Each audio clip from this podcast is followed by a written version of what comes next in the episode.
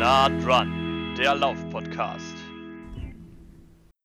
Hallo und herzlich willkommen zur 17. Folge von Na dran, dem Lauf-Podcast.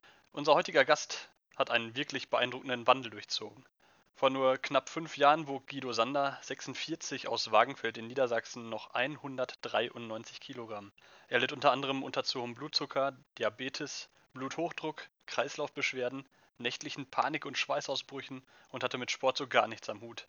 Doch bei Guido machte es Klick, er leitete eine unfassbare Kehrtwende ein, fing mit dem Schwimmen an, dann folgten Radfahren und irgendwann landete er beim Laufen und nahm unfassbare 120 Kilogramm ab. Davon beflügelt wurde auch seine sportlichen Leistungen besser. Zuletzt lief er im Oktober 2019 den Köln-Marathon in 3 Stunden und 17 Minuten. Herzlich willkommen, Guido. Schön, dass du dabei bist. Ja, hallo ihr beiden. Schön, dass ich dabei sein darf.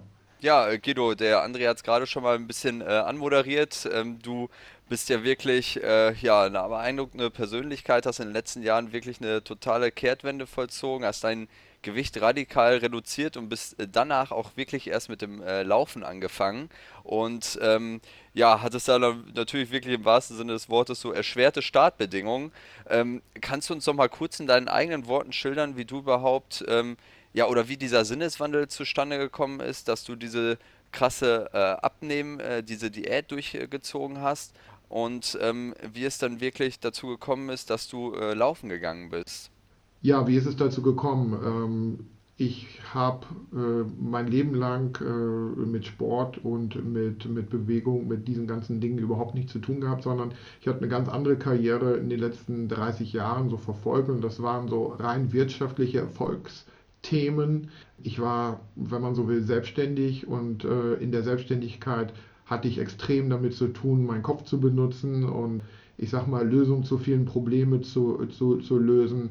Ähm, das Ganze war in der IT-Branche. Das heißt also, ich war, wenn man so will, IT-Nerd, könnte man so sagen. Und ähm, ja, das hat dazu geführt, dass ich einfach irgendwann 200, fast 200 Kilo äh, bewog.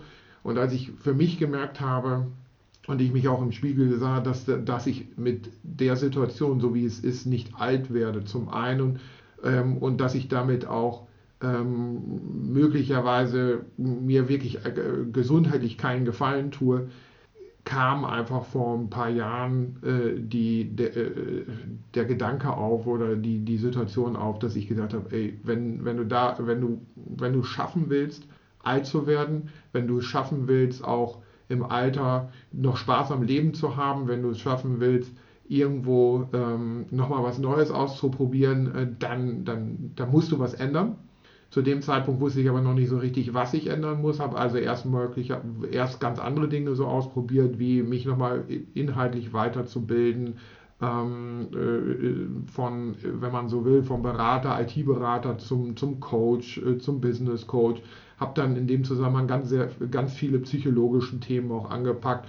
Und als ich dann aber irgendwo festgestellt habe, irgendwie befriedigt mich das nicht, macht finde ich das nicht toll, kamen halt so die nächsten Fragen auf. Und in dem ganzen Zusammenhang, in dieser Klärungsphase für mich, man könnte heute vielleicht sagen Midlife Crisis, äh, so nach dem Motto, geht da noch was, soll da noch was gehen, will da noch was gehen, ähm, äh, habe ich mich, wie gesagt, letztendlich dann auch in dem Spiegel gesehen und habe gemerkt, so nach diesem Bild von dem Forster, wie heißt es jetzt, Kopf sagt ja, Bauch sagt nein, dass ich äh, für mich festgestellt habe, scheiße, also wenn du so aussiehst und wenn es dir so geht, wie es dir gerade geht, dann, dann schaffst du das nicht und dann wirst du das nicht hinbekommen und ähm, dann ist eigentlich, wenn man so will, dein Leben zu Ende.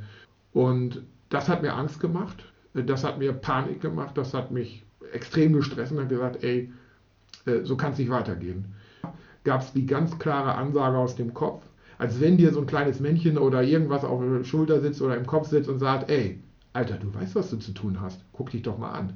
Also so heftig krass kam diese Stimme durch.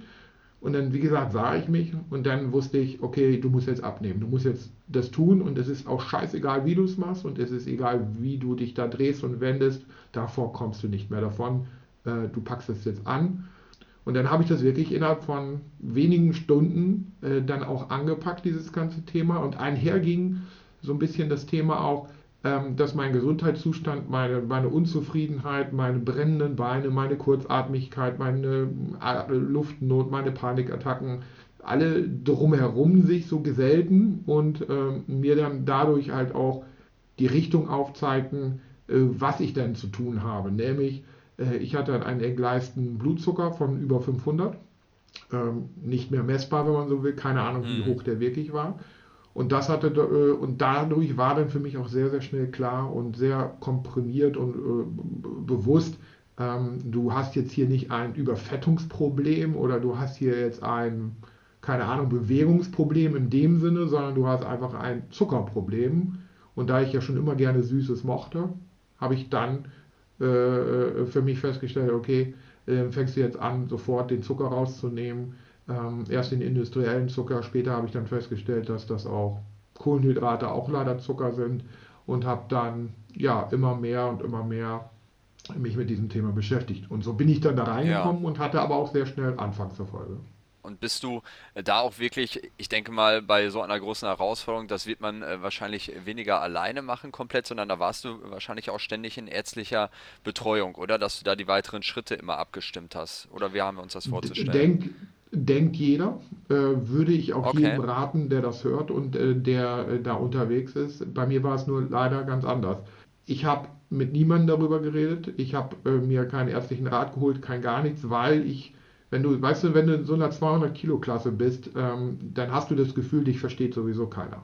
Mhm. Weil ähm, du kriegst, wenn, kriegst du nur böse Blicke oder blö, äh, blöde Bemerkungen oder ess mal weniger oder mach mal dies oder mach mal jenes.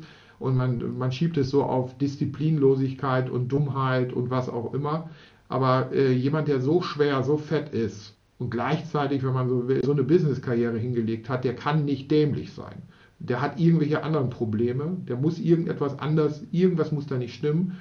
Und da reicht es, hat es mir nicht gereicht, irgendwie solche oberflächlichen Bemerkungen zu bekommen oder aber ein Kilo oder zwei Kilo im Monat, äh, in der Woche oder was auch immer, sind gut und gesund und so weiter und so fort. Mhm. Weil, äh, wenn man das dann mal ausrechnet und sagt, okay, ich wusste ja, dass ich, wenn man so will, mindestens mal 90 Kilo zu schwer bin, ähm, und man teilt die mal äh, durch die besagten gesunden Werte, äh, dann hätte ich ja irgendwie gefühlt fünf Jahre Zeit haben müssen dafür, um abzunehmen. Ähm, und äh, dann wäre ja die Frage gewesen, wie soll das denn gehen, wenn ich jetzt schon über die letzten 20, 30 Jahre kaum die Möglichkeit gehabt habe, diszipliniert oder motiviert zu sein, überhaupt das Thema anzugehen. Also ähm, das war ja. so das eine. Also ich wollte mir lange, lange Rede, ich wollte mir nicht reinreden lassen, habe es auf eigene Faust gemacht, habe aber gleichzeitig einen extrem hohen Forschergeist in mir äh, hervorgerufen und habe gesagt, okay, dann beschäftigst du dich aber auch intensiv damit, um dich abzusichern, mhm. damit du es nicht, äh, ich sag mal, äh, völlig versaust. Also wenn man so will, habe also ein Selbststudium daraus gemacht, habe mich mit Produkten auseinandergesetzt, mit Literatur auseinandergesetzt und habe, wenn man so will, so meinen kleinen Arzt, den kleinen Heilpraktiker des Arztes gemacht, äh, ohne ja. dass ich jetzt am Ende einen Titel habe.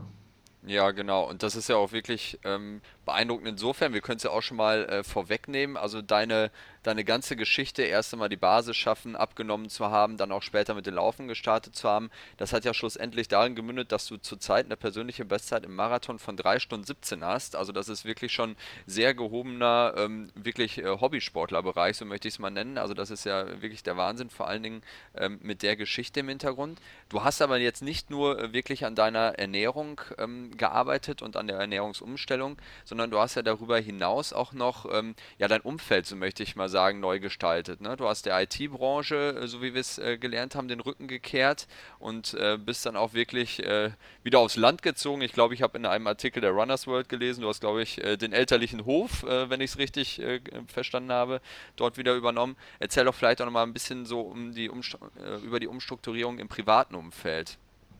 Also mir war relativ schnell klar, wenn ich langfristig gesund und schlank bleiben möchte, ähm, dann muss hm. ich scheinbar mehr machen als andere, weil ich hatte es ja, wenn man so will, viel zu heftig, viel zu lange in eine Richtung getrieben. Und wie gesagt, mir war relativ schnell klar, ähm, das wird nicht äh, funktionieren, wenn du einfach nur ähm, danach wieder so tust, als wenn alles so ist, wie es war. Und äh, ich habe natürlich dann auch so meine Umstände, meine Ursachen ausfindig gemacht und eine der Ursachen war sicherlich mein Beruf wo ich einfach gemerkt habe, diese Reizüberflutung, das hältst du einfach und diese Digitalisierung und die Geschwindigkeit der Digitalisierung, das hältst du einfach nicht nochmal 30 Jahre durch. Ich hatte mich zwar schon vor 20 Jahren gefragt, warum gibt es immer nur die Jungen in der IT und wo sind die Alten? Heute weiß ich, mit, mit, mit äh, Mitte 40 gehöre ich halt zu den Alten und ähm, das hält man einfach, da wird man nicht 70 oder 80, jedenfalls nicht an der Front. Und ich habe halt auch festgestellt, okay, äh, ich brauche andere Umgebungsparameter. Ich brauche also mehr Ruhe, ich brauche mehr Natur, ich brauche also die Dinge, die ich 30 Jahre im Keller, wenn man so will, im Dunkeln nicht hatte, die brauche ich. Also habe ich mich entschieden und gesagt, okay, dann musst du erstmal deinen Beruf ruhen lassen. Das war so der erste Schritt in Bezug auf IT.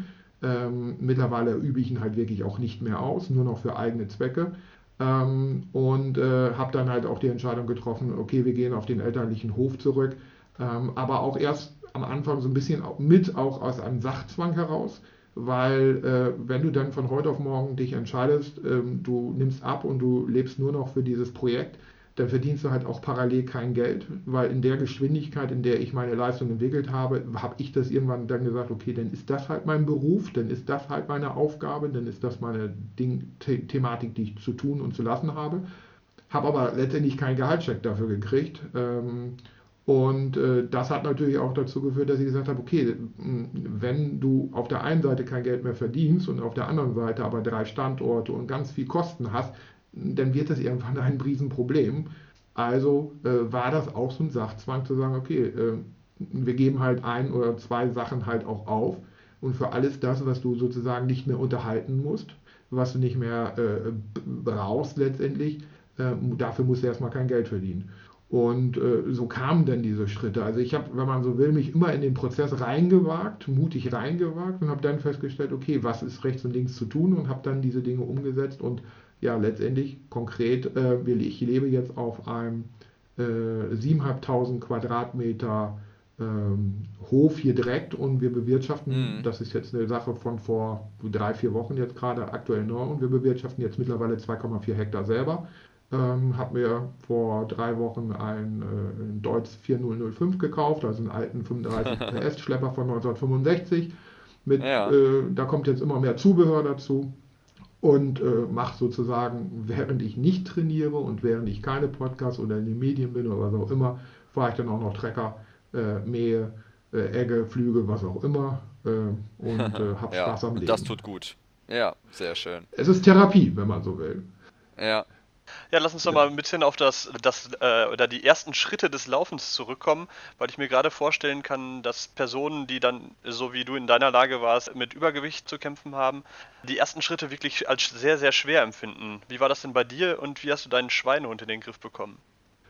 Auch da wieder eher ein Sachzwang, also wirklich ein rationaler Sachzwang. Ähm, ich wusste, ähm, er hat es ja eben schon mal ausgeführt, ich möchte äh, schlank sein oder schlank bleiben. Ich wusste also, ich muss irgendwie was tun, um mein Gewicht in den Griff zu bekommen. Also habe ich sehr, sehr früh dann irgendwann auch versucht, Bewegung mit einzubauen, weil ich festgestellt habe, okay, A, es tut mir gut in Bezug auf meinen Stoffwechsel, ähm, weil bei so einer drastischen äh, Gewichtsreduktion ist es nicht ungewöhnlich, dass du dann, dass dir dann auch schwarz vor Augen wird oder dass dein Stoffwechsel sagt, oh, das, oder Blutdruck, das finde ich gar nicht so witzig.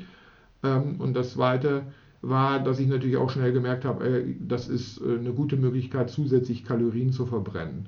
Ähm, weil mir schon klar war, ähm, dass ich nie wieder 4000 Kalorien essen kann, äh, weil in dem Moment, wo ich abnehme, mein Körper ja auch nicht mehr so viel braucht. Das ist so, mh, als wenn man sagt, ich habe früher eine E-Klasse gefahren, wir machen mal Schleichwerbung für Mercedes und habe jetzt aber nur noch einen e Smart Motor. Das ist irgendwie blöd. Ne? Also das ist irgendwie so ein Verhältnis, was nicht so ganz passt. Also habe ich sehr früh Sport mit einbezogen und habe dann erst geschwommen, habe dann mit 150 Kilogramm Fahrrad gefahren, meine 100 Kilo runter hatte und wenn man so will, noch gefühlt 20 Prozent Übergewicht. Da bin ich dann angefangen zu laufen, weil umso fitter ich wurde, umso mehr ich abnahm und umso mehr ich ähm, letztendlich da tat, umso mehr merkte ich, ähm, du kannst es eigentlich nicht weiter steigern, außer du sitzt noch eine Stunde länger auf dem Fahrrad oder du machst noch eine Stunde mehr schwimmen oder was auch immer. Und irgendwie kam ja schon dieser Gedanke im Kopf hoch, ey Alter, du musst ja irgendwann mal wieder Kohle verdienen. Du bist noch nicht Privatier, du hast nicht so viele Millionen auf dem Konto, dass dir das scheißegal sein kann. Du hast zwar eine gute Basis, aber du musst irgendwann mal wieder Geld verdienen, du musst irgendwann mal wieder was tun. Und du kannst hier jetzt nicht drei, vier, fünf Stunden am Tag nur Sport machen. Äh, deine Frau reißt dir den Arsch auf. Das wird dir irgendwann wird dir den, den Geldhahn zudrehen. Ja, ja ähm, okay.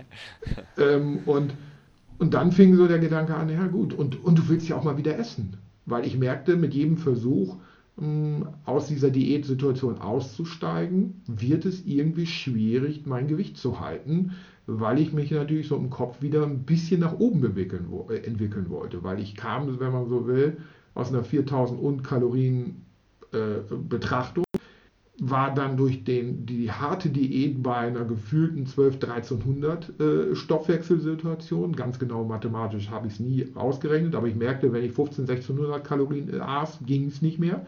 Fing ich an, sofort Wasser einzulagern, fing ich sofort an, Gewicht zuzulegen. Also musste ich was tun. Und ich hatte, wie gesagt, dieses Thema Geld verdienen, Fahrradfahren, so viel kannst du nicht fahren. Also habe ich irgendwann gesagt, ey, dann lauf doch der Mache. Das ist das Unvorstellbare tust du jetzt. Und als ich dann anfing zu laufen, merkte ich, ey, das tut mir gut. Das tut dein Kopf gut. Das funktioniert auch noch. Verdammt Axt, wieso funktioniert das? Ähm, und dann war es wirklich so, dass ich zu dem Zeitpunkt echt so bekloppt gedacht habe, ey, du bist ein Naturtalent. Das, äh, du, die anderen müssen alle drei Minuten laufen, drei Minuten gehen und äh, haben Schnappatmung nach einer halben Stunde oder was auch immer. Und bei dir funktionierte das alles. Ich hatte aber überhaupt nicht im, auf dem Schirm, dass ich ja eine gute Ausgangslage gemacht hatte, indem ich schon bis zu dem Zeitpunkt irgendwie gefühlt 5000, nicht nur gefühlt, aber Pi mal Daumen 5000 Radkilometer drin hatte. Das heißt, ich hatte eine Grundlagenausdauer, das hatte ich aber ausgeblendet, habe einfach aufgrund dieser Euphorisierung, ey, du kannst da was, du bist da vielleicht ein Naturtalent, habe ich einfach mich motiviert gesehen und gefühlt und gedacht, mach das weiter. Und das ist so ein bisschen wie die Stubenfliege, äh, die versucht durch die Scheibe zu fliegen oder äh, und das einfach nicht sieht, dass da was ist. Also ich habe da einfach äh, mir die Welt, ah, meine Frau sagt immer, ich bin da so ein bisschen wie Pippi Langstrumpf, wie die, wie die ich mache mir die Welt so, wie sie mir gefällt.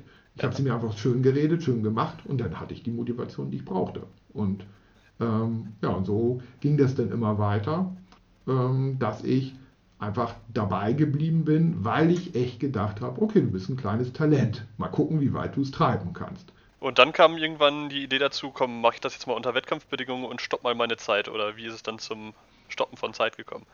Das war dann noch der unvorstellbarere Part.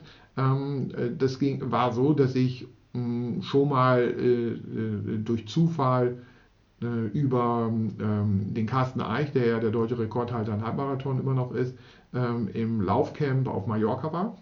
Und äh, weil es mir einfach hier in Deutschland zu kalt war und ich wollte es einfach mal erleben, wie es ist, äh, in warmer äh, äh Sonnen, äh, Sonne im Frühjahr äh, zu laufen. Und dort hat man uns dann erzählt, oh, wir sind eigentlich im, im, Herbst auch wieder auf Mallorca und machen dann den Halbmarathon hier mit. Habt ihr nicht vielleicht Lust?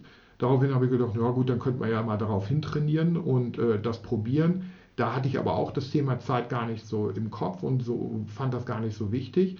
Ähm, als ich dann aber, äh, wenn man so will, mich dahin trainiert hatte und wir dann mit 1,55 nach, wenn man so will, von, vom Coming Out, dass ich überhaupt laufe, zum ersten Halbmarathon in 1,55 in 10 Monaten gekommen bin, habe ich gedacht, ja gut, äh, vielleicht bist du ja wirklich ein Talent. Also auch da wieder, äh, da, da könnte ja noch mehr gehen.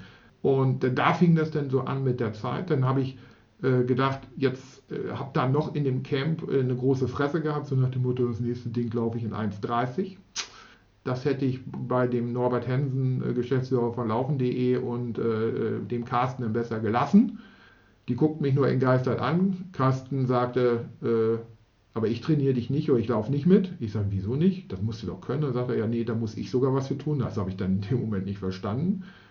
Äh, später habe ich es dann verstanden, habe dann versucht, das wahrzumachen, habe mich natürlich dann maßlos überschätzt, habe mich verletzt, was dazu geführt hat, dass ich dann in der Frühjahrssaison 2018 nichts machen konnte. Und habe mir dann das Ziel Berlin 2018 als Vollmarathon genommen, habe gedacht, naja gut, 1,55 äh, mal 2 muss irgendwie gehen, habe dann wieder voll einen auf die Fresse gekriegt, weil ich nicht gewusst habe, was der Mann mit dem Hammer ist, weil ich habe mir gedacht, wer soll mir denn auf den äh, Kopf rumklopfen? Ne? So ein Denker denkt halt so einen Schwachsinn. Ähm, und ja. äh, habe dann festgestellt, das ging so nicht. Und als ich dann im Ziel mit 4,15 kam, habe ich meine Frau angeschrien und habe gesagt, mit dem Thema bin ich noch nicht durch. Und als ich das durch, ausgesprochen hatte, da war mein Ehrgeiz geweckt. Und dann habe ich mir habe ich gesagt, so jetzt brauche ich einen Profis, äh, brauche ich einen Trainer, jetzt brauche ich also nicht jemanden, der mich begleitet oder der mir Trainingspläne mal vorplant, sondern ich brauche jemanden, der mich individuell begleitet und steuert und äh, betreut. Habe mir dann einen Trainer gesucht und da begann es dann mit äh, vier Wochen später hieß es auf einmal, du hast deinen ersten äh, Planwettkampf. Wieder vier Wochen später kam der nächste Wettkampf. Also ich hatte mir dann jemanden gesucht, der halt in der äh, Profis auch trainiert äh, und trainiert hat. Und, äh, und da kam das dann mit den ganzen Wettkampfzeiten und regelmäßigen Wettkämpfen und Terminen und äh, nach drei Wochen im Trainingsplan ist einfach sozusagen Formcheck drin. So kam das dann. Also auch wenn man so will, wieder ja. ein Prozess, nicht geahnt, nicht gewollt. Wenn ich es vorher gewusst hätte, ich bin ganz ehrlich, ich hätte es nicht gemacht. Aber wenn du dann drinnen steckst und merkst, es macht dir Spaß, ja, warum nicht einfach weitermachen? Ja. Und während dieser ganzen Zeit, also wo du dann auch schon professionell trainiert hast, Trainingsplaner hattest und so weiter, hast du ja das äh, ganze Thema Ernährung logischerweise äh, weiter äh, vorangetrieben oder äh, bist wahrscheinlich deinem, deinem Stil logischerweise treu geblieben. Ähm, wenn du jetzt mal so beschreiben solltest und nochmal auf das Thema Ernährung und Sport, wie das dann alles zusammenpasst, ich schätze mal, da kommt man auch schnell in so einem Trainingsplan an 90 bis 100 Kilometer die Woche ran, äh, vor allem wenn man dann äh, die Zeiten laufen möchte, die du dann auch wirklich gelaufen bist. Ähm, wie hast du so dieses Thema ähm, Ernährung, Regeneration, Training so unter einen Hut bekommen? Äh, waren das dann diese von dir gerade schon beschriebenen vier bis fünf Stunden täglich, die du mit Sport verbracht hast? Oder wie war es dann beispielsweise ähm, in der Marathonvorbereitung für Köln, wo du dann drei Stunden 17 gelaufen bist? Wie viel hast du da wirklich aufgewendet und wie sah deine Ernährung da auch aus? Also erstmal war das Thema Ernährung eine Riesenkatastrophe in der ganzen Zwischenzeit, weil ich musste sozusagen ständig wieder neu nachjustieren. Ich hatte ursprünglich mal mit, ah. wenn man so will, mit No Carb, Ketogen einen Ansatz äh, begonnen. Also dann äh, merkte ich, damit kommst du aber nicht weiter, musste ich Low Carb, da musste ich, also ich musste mich mit allen möglichen Ernährungsformen auseinandersetzen, um dann am Ende immer wieder auch mit Dämpfern zu kämpfen zu haben, zu sagen, entweder die Leistung äh, ging nicht hoch, oder ich war müde und schlapp und kaputt und ich konnte irgendwie gar nicht das richtig abrufen oder mir wurde schlecht beim Laufen, weil ich dann das Falsche im Magen hatte und und und. Also das heißt also mit der Ernährung, wie ich abnahm, konnte ich letztendlich nicht mehr nicht die Leistung ja. abrufen, sondern ich musste mich dann wirklich intensiv damit beschäftigen, mit mehr noch mit gesunder Ernährung und leistungsorientierter und trainingsangepasster äh, Ernährung äh, beschäftigen. Und das war natürlich extrem schwer. Das ist so ein bisschen so, ich habe da mit Raphael Fuchsgruber ja, der, der auch allen vielen bekannt ist, mal kurz, äh, drüber kurz sprechen können. Ich habe gesagt, eigentlich ist so mein Problem so ähnlich wie das eines Alkoholikers, ähm, der trocken ist und er sagt da, äh, sagte Raphael zu mir, weißt du was, äh, leider ist dein Problem größer. Und ich habe gesagt, ja warum? Ja, ganz einfach, du musst essen, ich muss nicht trinken. Ich kann mich jeden Tag neu entscheiden, es nicht zu tun. Du musst essen und musst trotzdem mit der Sucht klarkommen, ja. mit dem Problem klarkommen. Und so habe ich es auch empfunden und so ist es auch jeden Tag, auch heute noch. Das heißt also, ich muss immer angepasst gucken, was geht, was habe ich gerade vor, wenn ich morgen meinetwegen den langsamen Lauf mit 20, 25 Kilometer mache, ist halt die Frage, brauche ich leere Kohlenhydratspeicher, brauche ich volle Kohlenhydratspeicher, mache ich nüchtern, mache ich nicht nüchtern, was esse ich vorher, was nicht. Also ich muss mich da schon intensiv mit beschäftigen, weil sonst rutsche ich ganz schnell in ein altes Essverhalten und in ein altes Problem, was mir dann gar nicht mm. hilfreich ist. Ja. Und da war übrigens auch das vielleicht für alle Zuhörer der Punkt äh, in der Vergangenheit, als ich es übertrieben hatte, meine Ernährung nicht angepasst hatte, aber schon extrem stärker, äh, stark trainiert habe, da war es so, dass ich dann wirklich auch ärztliche Unterstützung brauchte, auch zwingend brauchte, weil meine Frau irgendwann zu mir sagte, du, du siehst irgendwie grau im Gesicht aus, es sieht irgendwie nicht gut aus. Und dann haben wir auch wirklich festgestellt, ähm, dass äh, meine Blutwerte überhaupt nicht mehr passten. Vorher waren die Checks immer gut, aber als sozusagen die Schere auseinanderging zwischen nicht angepasster Ernährung und immer höhere Leistungswerte, ähm, da wäre es fast daneben gegangen und äh, seitdem habe ich auch eine ärztliche Betreuung und lass mir da auch reinreden und auch rein was sagen, weil da weiß ich ja wirklich, da habe ich überhaupt keine Ahnung von. Mhm. Und lass mich da auch optimieren. Und klar, wenn die mir sagen, jetzt erstmal Nüsse und Avocados, dann denke ich, okay, das ist kein Essen, sondern äh, das ist jetzt irgendwie nett. Das hilft dir jetzt auch nichts, aber ich versuche dann zu verstehen, was die mir damit sagen wollen, was mir da gerade fehlt und passe das an. Ansonsten zum Sportlichen ja. noch. Also das war jetzt so der ja. Ernährungsteil, also ein ständiges Verbankspiel und ein ständiges Justieren und Nachoptimieren. Ja. Ja. Ähm, übrigens vielleicht für jeden, der mal so einen Tipp da auch gerne möchte, gerade wenn du Intervalle kloppen musst, ähm, überleg einfach mal, was dir äh, geschmacklich oder, ähm, oder gedanklich beim Intervalltraining so wieder hochkommt. Und wenn du dann mhm. merkst, irgendwie, keine Ahnung, der Quark oder die äh, Milch oder der, ähm, keine Ahnung, das Gemüse XY oder das Fleisch, auch immer schmeckt man dann, dann sollte man das, also das ist meine persönliche Empfehlung, sollte man das dringendes Warnsignal nehmen, zu sagen, okay, guck mal, der Körper kann es scheinbar nicht ganz so gut ab, wie du glaubst, dass es gut schmeckt für dich. Ja, weil okay. sonst würdest du es hm. nicht erleben, sonst würdest du es nicht wahrnehmen, dass da irgendetwas dann nicht stimmt. Weil in normalem heftigen Intervall, wenn dein Körper nur in eine normale Grenzbelastung, in diese Grenzbelastung bringt, sollte es normal sein, dass dir halt nicht schlecht wird oder nicht unbedingt irgendein Geschmack hochkommt, ähm, der dir eigentlich vorher mhm. ganz viel Gelüste äh, bereitet hat. Und ja. das ist meine Erfahrung, immer das, was da wieder hochkommt, egal ob Gedanken oder Geschmack, was ein Intervall nicht überlebt oder überlebt, je nachdem, was gerade kommt, ähm, hilft mir sofort danach eine Entscheidung zu treffen, entweder in Bezug auf Essen oder in Bezug auf den nächsten Schritt, was ich dann mhm. so äh, gedanklich tun möchte. So, und Training, ja gut, ich habe mich da auch, äh, habe da schon sehr Lauf, also für die 317 habe ich äh, fast ausschließlich auf Laufen gesetzt. Also ich mhm. habe abends noch mal ein bisschen Fahrradfahren auf dem, auf dem äh, Spinning Bike, aber das war dann eher zur Regeneration. Ähm, also ich habe wirklich teilweise 14 Tage am Stück äh, jeden Tag meine Kilometer gemacht und äh, war aber im Schnitt eher so bei einer 7 Tage Trainingswoche mit all dem Programm, die man so heute kennt, von äh, Tempodauerlauf, Standardläufe, Intervall, zweimal in der Woche Intervalle, langen Lauf. Also so das typische Leistungsspektrum eines Trainingsplans habe ich abgearbeitet, Kilometer so zwischen 90 und 120. Und im Frühjahr war ja jetzt gedacht, meinen nächsten Marathon zu laufen und der war so geplant, ungefähr 10 Minuten schneller. Ich hatte nämlich eine große Klappe, auch da wieder, ich bin ja echt ein Talent, was das angeht. Äh, ich hau dann was raus, aber ich versuche mich dann auch dran zu halten. Hatte im Livestream in Köln äh, mit meinem Trainer darüber gesprochen, habe gesagt, ja gut, nächstes Jahr kaufe ich dann im Oktober wieder und dann laufe ich das Ding unter drei, oder Thomas?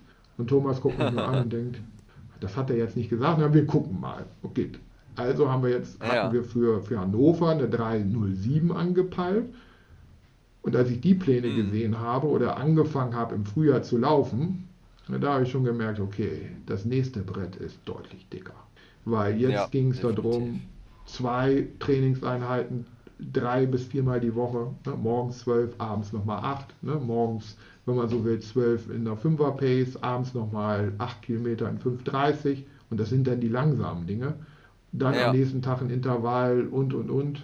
Ähm, Tempo-Dinger äh, in 4,10, ähm, äh, Intervalle in äh, 3,45. Ja. Und, und teilweise 14 Tage und dann noch äh, Probewettkämpfe. Und der erste mhm. Probewettkampf wäre im März gewesen.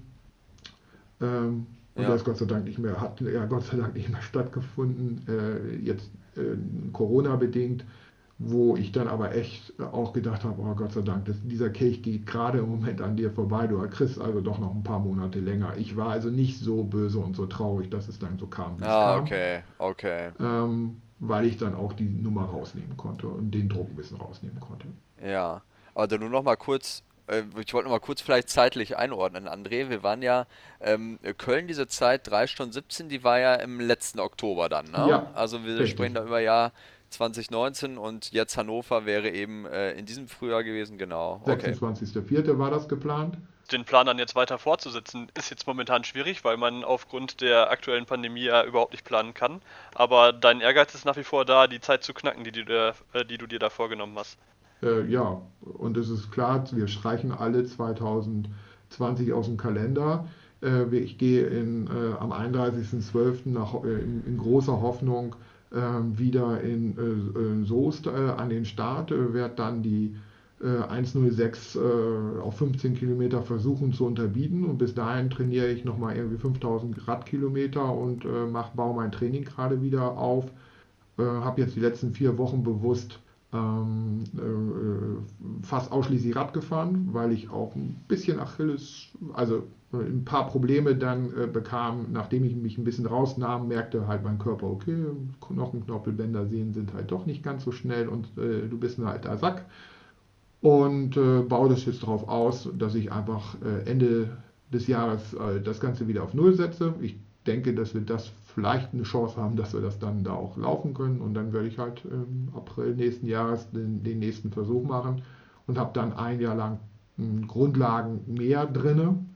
Also ich nehme das wirklich als große Chance für mich, 2020 einfach an meiner Grundstab äh, Grundgeschwindigkeit zu arbeiten und ja. da eine hohe Stabilität reinzubringen. Und äh, ja, und dann werden wir das im nächsten Jahr anpacken. Und ich höre nicht eher auf, und das verspreche ich hier jedem Zuschauer, ich höre nicht eher auf, bevor ich nicht eine 245 gelaufen bin. Meine Güte. Ob ich das schaffe, keine Ahnung. Aber das ist mein ehrgeizige Ziel. Ähm, ja, genau. Äh, ob man das schaffen kann, keine Ahnung. Ist mir ehrlich gesagt auch ganz Wumpe.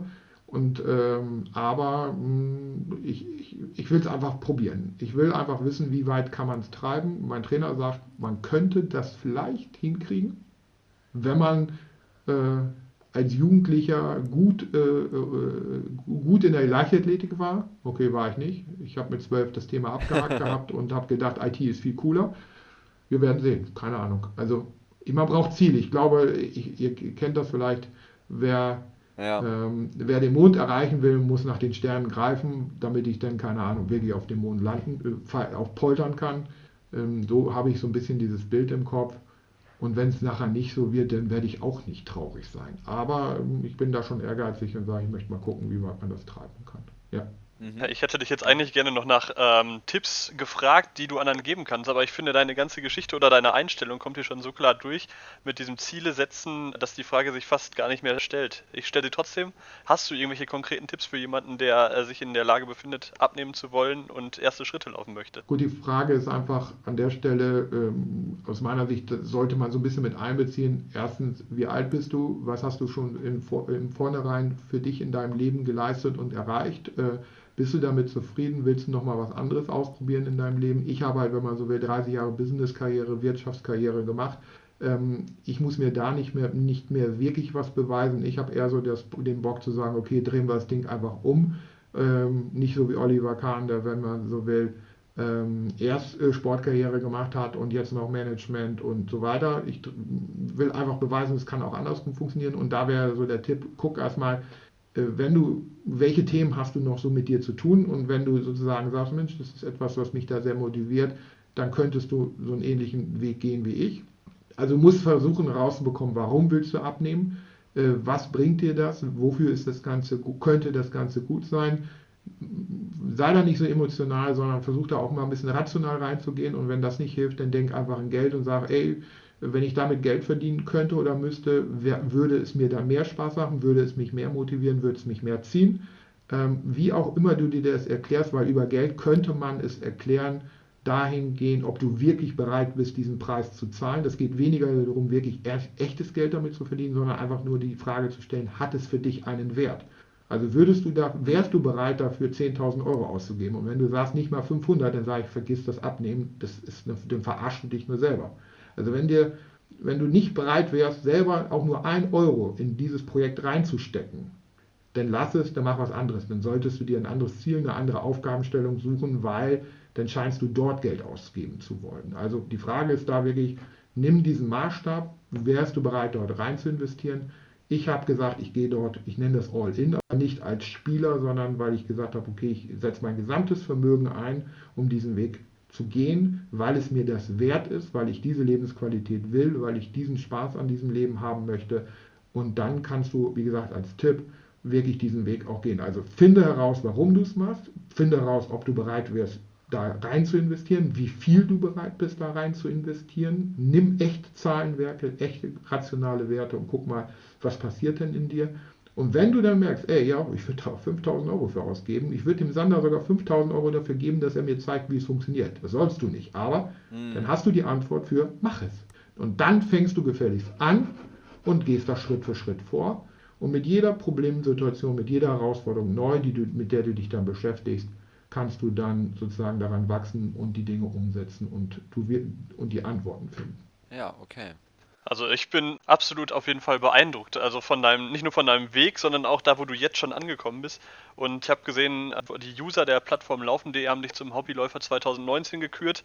Also meine Stimme hättest du definitiv auch bekommen, möchte ich an dieser Stelle sagen. Denn das, was okay, du hier von danke. dir erzählst, ist wirklich eine richtig starke Sache. Ich würde dir jetzt gerne, um das Gespräch mal zum Ende zu bringen, unsere klassische Endfrage stellen wollen. Und zwar äh, möchten wir mal wissen, wie deine Lieblingsstrecke aussieht. Hast du eine?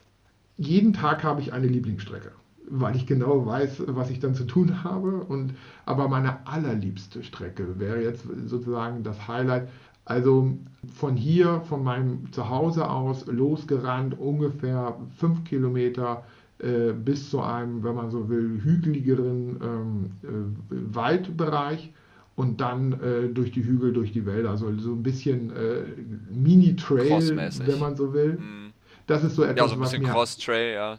Ja, Cross, genau. Also Cross Trail, ja. das ist etwas, ähm, äh, wo ich sagen will, das ist so von der Abwechslung, von der, dass man nicht nur Routine, nicht nur Straße oder nur Moor oder was auch immer hat, ist so die, die abwechslungsreichste Strecke. Die laufe ich nur leider sehr, sehr selten.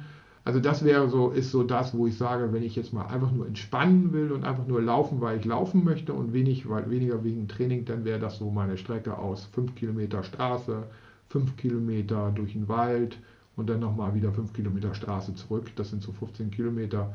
Ähm, das ist so das, ist so das Lieblingsding. Und ansonsten, wenn es morgens richtig früh, so 7 Uhr, Sonnenaufgang, dann ist natürlich so die Strecke, 12, meine 12 Kilometer Strecke, die geht 6 Kilometer geradeaus, wenn man so will, ins Moor, in die Moorlandschaft, mhm. das ist auch grandios. Also die Ruhe und dann Son der Sonnenaufgang und dann den, die Hasen oder die Rehe sehen, das ist dann auch schon ganz was Spannendes, ja. Ja, da möchte man direkt mitlaufen. Ja, das äh, lade lad ich auch gerne zu ein, wer morgens um sechs, sechs oder sieben da schon Lust zu hat. Also ich habe es ja, wenn man so will, für mich äh, auch, weil ich es auch ein Stück weit in meinem Selbstbild als Job sehe, als Aufgabe, als Berufung, äh, ist es so, dass ich ähm, das wirklich auch morgens mache, weil ich sage, andere gehen morgens zum, zum Arbeiten, dann gehst du halt auch zum Arbeiten, aber bei dir ist die Arbeit halt das Trainieren. Das machst du halt als erstes und äh, oder nach dem Eat the Frog, ne, das Unangenehme zuerst. So bin ich übrigens auch angefangen. Auch das vielleicht noch als letzten Tipp. Mach das, was dir am, am, am unwahrscheinlichsten, am ekligsten am Tag ist, mach es am Anfang, weil da hast du noch relativ gute Möglichkeiten, äh, diese Entscheidung zu treffen. Umso länger du die rauszögerst, umso schwieriger wird es aus meiner Sicht, abends noch dann die Entscheidung zu treffen und zu sagen, ich mache das, wo ich schon 500 andere Entscheidungen getroffen habe und eigentlich mein Geist schon fertig ist und sagt, ey, ich kann nicht mehr. Ja, cool. Ja, Guido, dann danken wir dir für deine Zeit, für die zahlreichen Informationen. Ich würde jedem unserer Zuhörer raten, einmal auf guido-sander.de zu gehen, um noch mehr über ihn zu erfahren. Also ich habe ja schon gesagt, ich bin absolut beeindruckt. Guido, danke dir. Sehr gerne. Auch danke von meiner Seite. Vielen lieben Dank. Wir haben hier heute einen mega coolen Podcast in einer ganz anderen Richtung, in einer ganz anderen Tiefe, mit, einer ganz anderen, äh, mit ganz anderen Details gehabt. Also wirklich äh, on top, äh, super Vorbereitung an euch, super Themen, äh, hat mir richtig Spaß gemacht. Vielen Dank. Vielen lieben Dank, bis zum nächsten Mal. Tschüss. Na dran, der Lauf-Podcast.